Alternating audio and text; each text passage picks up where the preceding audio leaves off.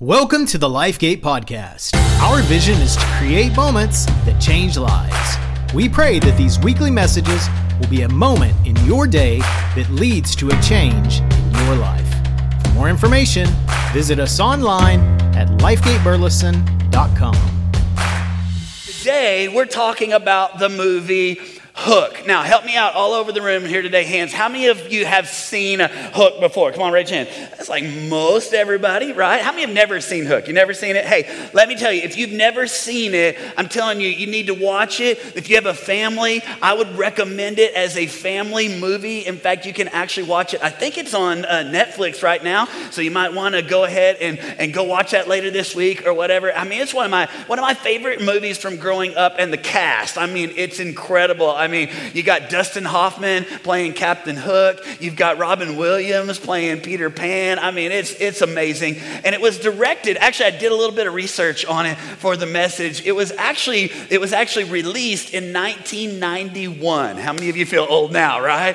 I mean, 31 years ago, this movie was released. It was directed by the world famous award winning uh, Steven Spielberg, right? So you know it's going to be a great movie. And at the time, it was actually meant to be a modern day take on the old classic Peter Pan, and yet with a little twist. Because in the movie, kind of the plot of the movie is this: is that Peter has done something. Peter Pan has done something he said he would never do. He has grown up and he's become a man. And when we first meet him, he is Peter Banning, and he has a family. He's got two kids. He's got a wife. He's a very successful business businessman, and yet he doesn't remember that he was at one time Peter Pan. In fact, that's the whole plot of the movie, and really kind of it's really kind of the message today. It's a message about identity. That he didn't know who he was, and it affected his life in a negative way. And here's the thing even though that movie's 31 years old, I think it's still relevant today because I think there's still a lot of people today who don't know who they are.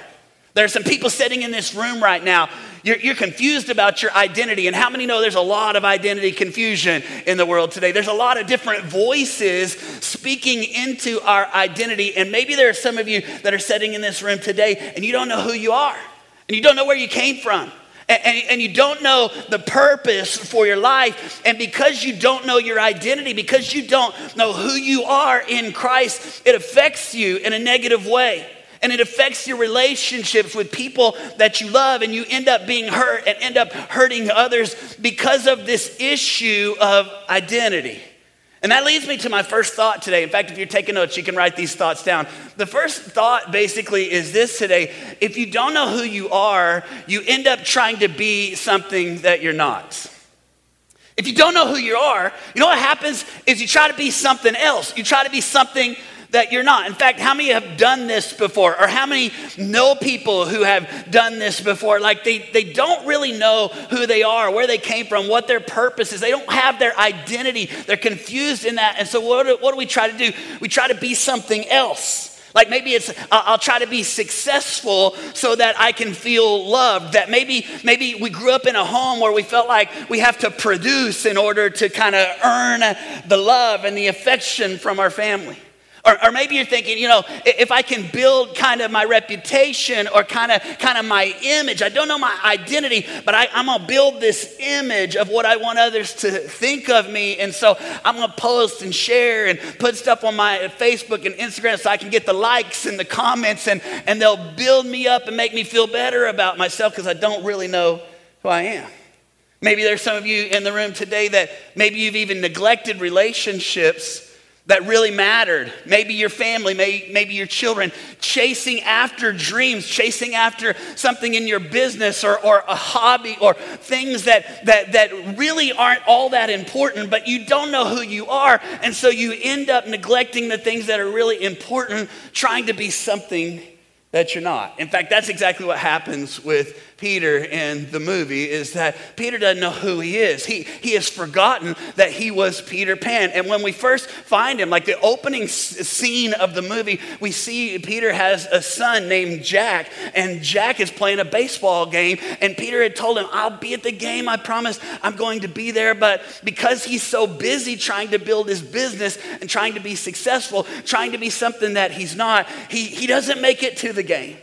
It causes all kinds of stress in the family. And the family comes together to go on a vacation, to go over to England to see Granny Wendy. And when they get there, it's supposed to be a family time, but Peter gets an important phone call. And just check out what happens. You feel that, don't you? I mean, first of all, that phone, right? You know?